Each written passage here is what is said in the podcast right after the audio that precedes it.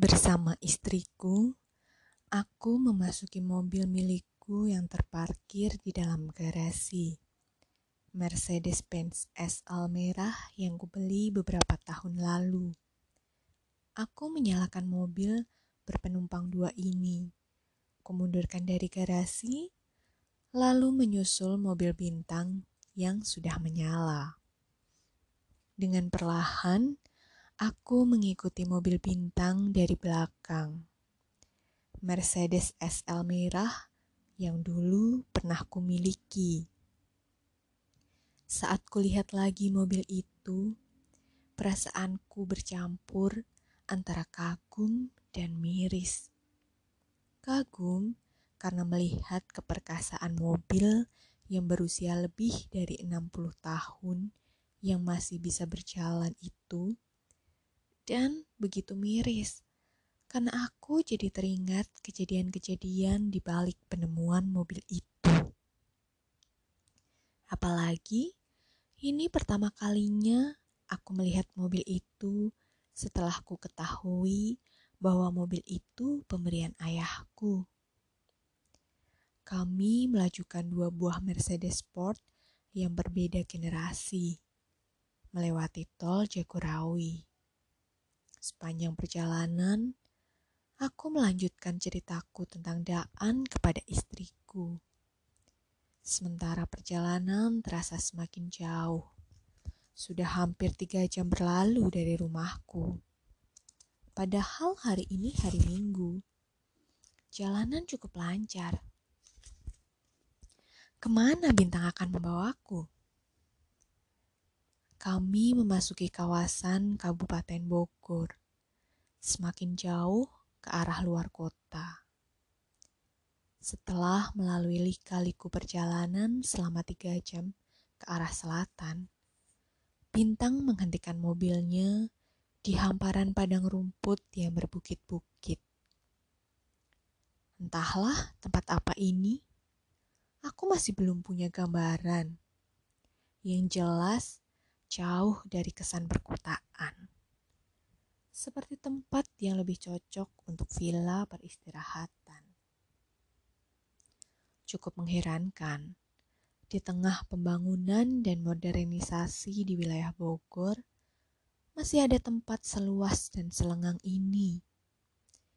Daan memang seorang pecinta alam sejati.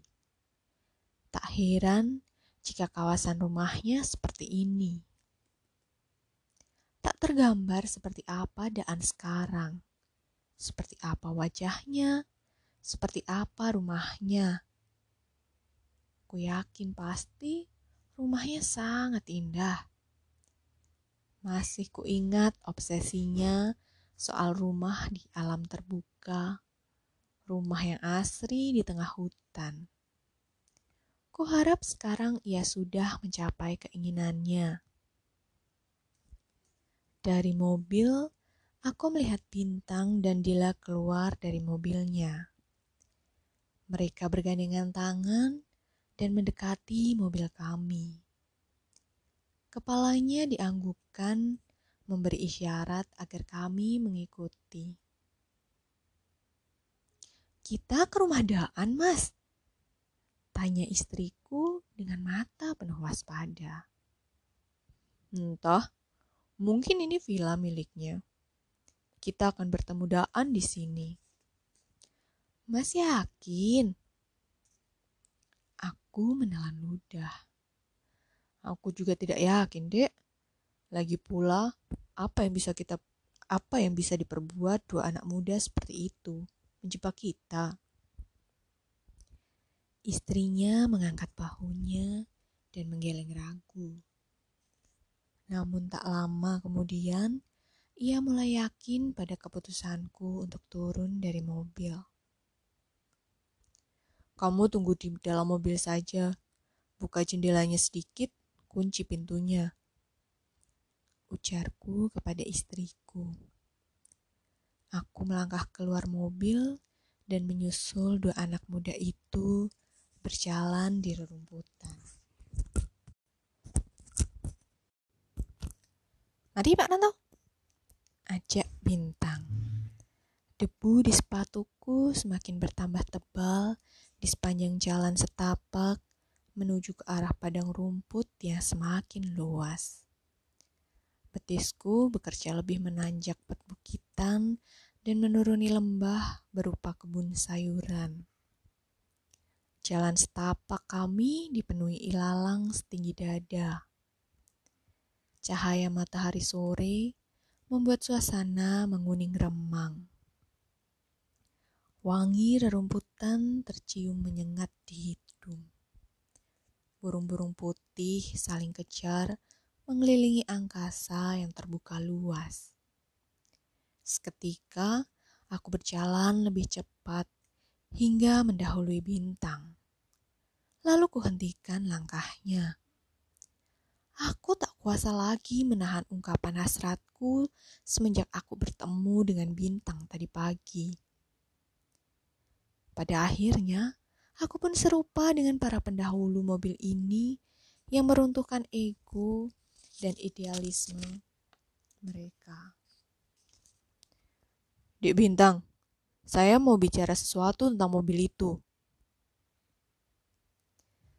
Bintang langsung menoleh dan memberi senyum seperti sudah memperkirakan ini. Sepertinya saya tahu apa yang ingin Bapak sampaikan. Aku membalas senyumnya. Lalu kunyatakan maksudku dengan tegas. Berapa harga yang kamu minta? Tidak, Pak. Jawaban yang serupa denganku bertahun silam terlontar dari bibir gelapnya. Aku mengangguk kecewa, lalu menepuk lengan bintang. Saya mengerti, saya pernah ada di posisi kamu. Bukan, Pak. Maksud saya tidak perlu dibayar. Aku menyipitkan mata. Tidak mengerti maksud perkataan bintang tadi. Mobil itu ingin saya berikan cuma-cuma kepada Pak Rantau. Sungguh, aku dibuat bingung anak ini. Kamu bercanda? Mobil itu punya kamu kan? Kejarku penasaran. Iya, mobil itu milik saya secara sah. Orang tua saya yang membelinya. Tetapi orang tua saya berpesan supaya mobil itu diberikan kepada orang yang berhak mendapatkannya. Apakah saya berhak? Tentu, bapaklah orangnya. Ucap bintang tersenyum seribu arti. Aku masih mengunci muka dalam kesangsian. Sementara bintang kembali berbalik badan begitu saja dan meneruskan langkahnya menanjak bukit bersama Dila. Perasaanku kini bercampur aduk antara suka dan ragu pada apa yang dimaksud bintang. Akhirnya, tampak hamparan taman luas yang sebelumnya terhalang oleh perbukitan yang kudaki. Keseluruhan pemandangan ini langsung membuat seluruh tubuhku lemas. Hatiku langsung tergerus menjadi remah.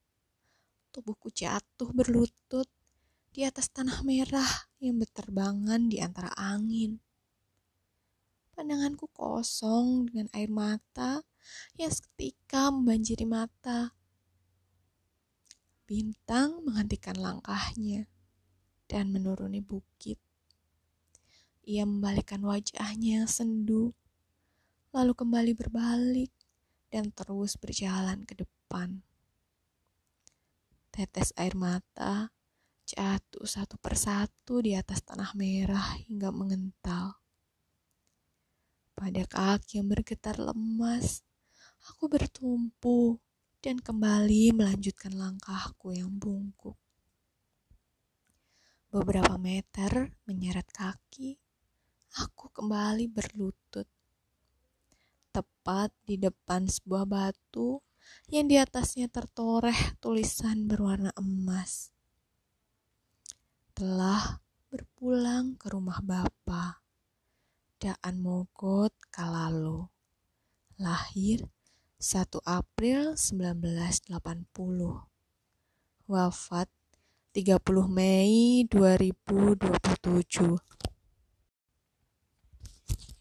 Air mataku bercucuran membasahi tanah rumah terakhir sahabatku. Aku bangkit pergi menjauh beberapa meter dari makamnya, lalu terduduk dan meremas rambutku. Bibirku bergetar hebat. Aku tak sempat meminta maaf kepadanya. Puluhan tahun tidak bertemu, dan kini bertemu dengannya dalam bentuk tanah. Meninggal satu bulan yang lalu, sakit komplikasi, ucap bintang datar dari belakang. Terenyuh hatiku. Aku menunduk dalam sesal dan berkali-kali memukul tanah. Aku menguatkan diri untuk bertanya kepada bintang. Apa saja yang kamu dengar dari Daan? Apa dia punya pesan terakhir? Bintang mengangguk. Itulah alasan mengapa saya datang menemui Pak Rantau.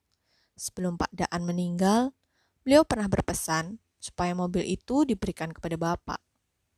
Untuk mendapatkan mobil itu kembali, ia sampai bercerih payah untuk mencari dan membeli mobil itu. Mobil yang tidak mudah untuk dijual oleh pemiliknya dan tidak murah untuk dapat dibeli.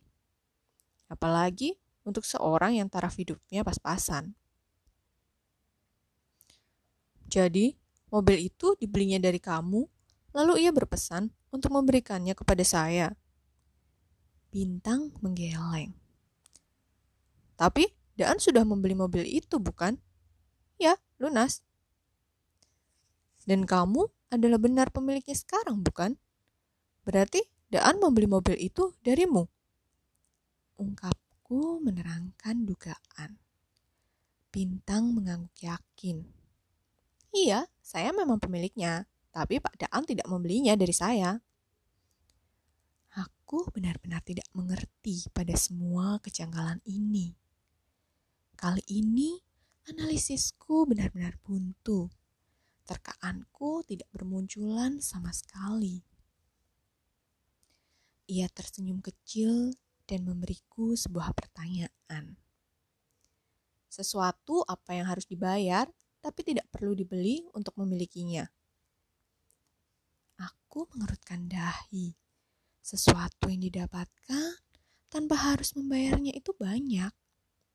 Namun, kalau yang ini tetap harus dibayar. Aneh.